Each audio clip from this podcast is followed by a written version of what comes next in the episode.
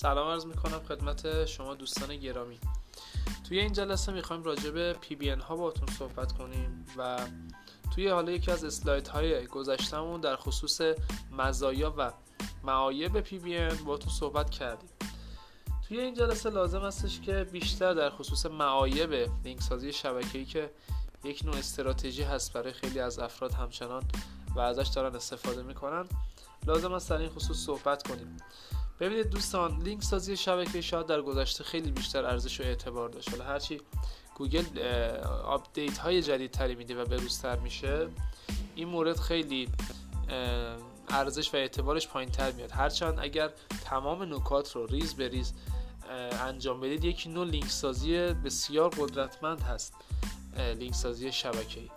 اما به خاطر شرایطی که داره به خاطر اون وقت و هزینه‌ای که باید بذارید شاید بهتر باشه یک نوع استراتژی دیگر رو توی لینک سازی هاتون استفاده کنید.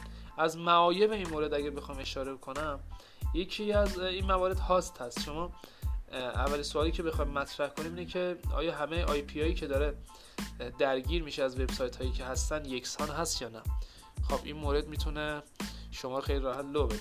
مورد بعد قالب سایت هست طراحی که روی سایت انجام شده همه سایت های درگیر آیا از یک نوع قالب با حالا طرح و رنگ های مشابه استفاده می‌کنن یا نه. مورد بعد مالکیت سایت. خب شما این امکانو دارید که اطلاعات مربوط به مالکین وبسایت های مختلف رو از طریق database حالا بررسی کنید.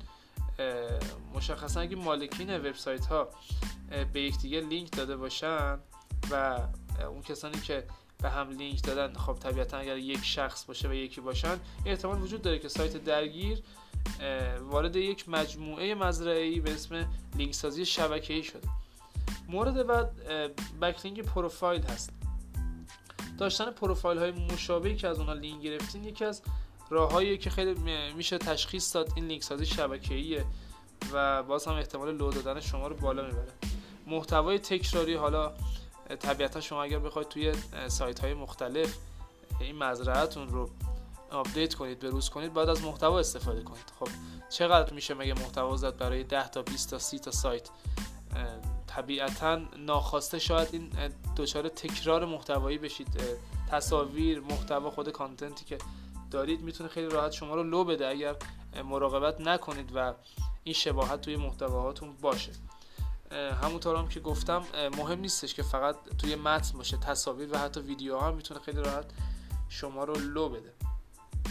بنابراین خیلی باید مراقب این قضیه باشید مخصوصا الگوریتم پنگوان که شدیدا حواسش به شما هست. امیدوارم از طریق این آموزش متوجه شده باشید که حالا چه معایبی داره لینک سازی شبکه‌ای و بهترین تصمیم رو برای سئو وبسایتتون بگیرید. امیدوارم جلسه خوبی بوده باشه.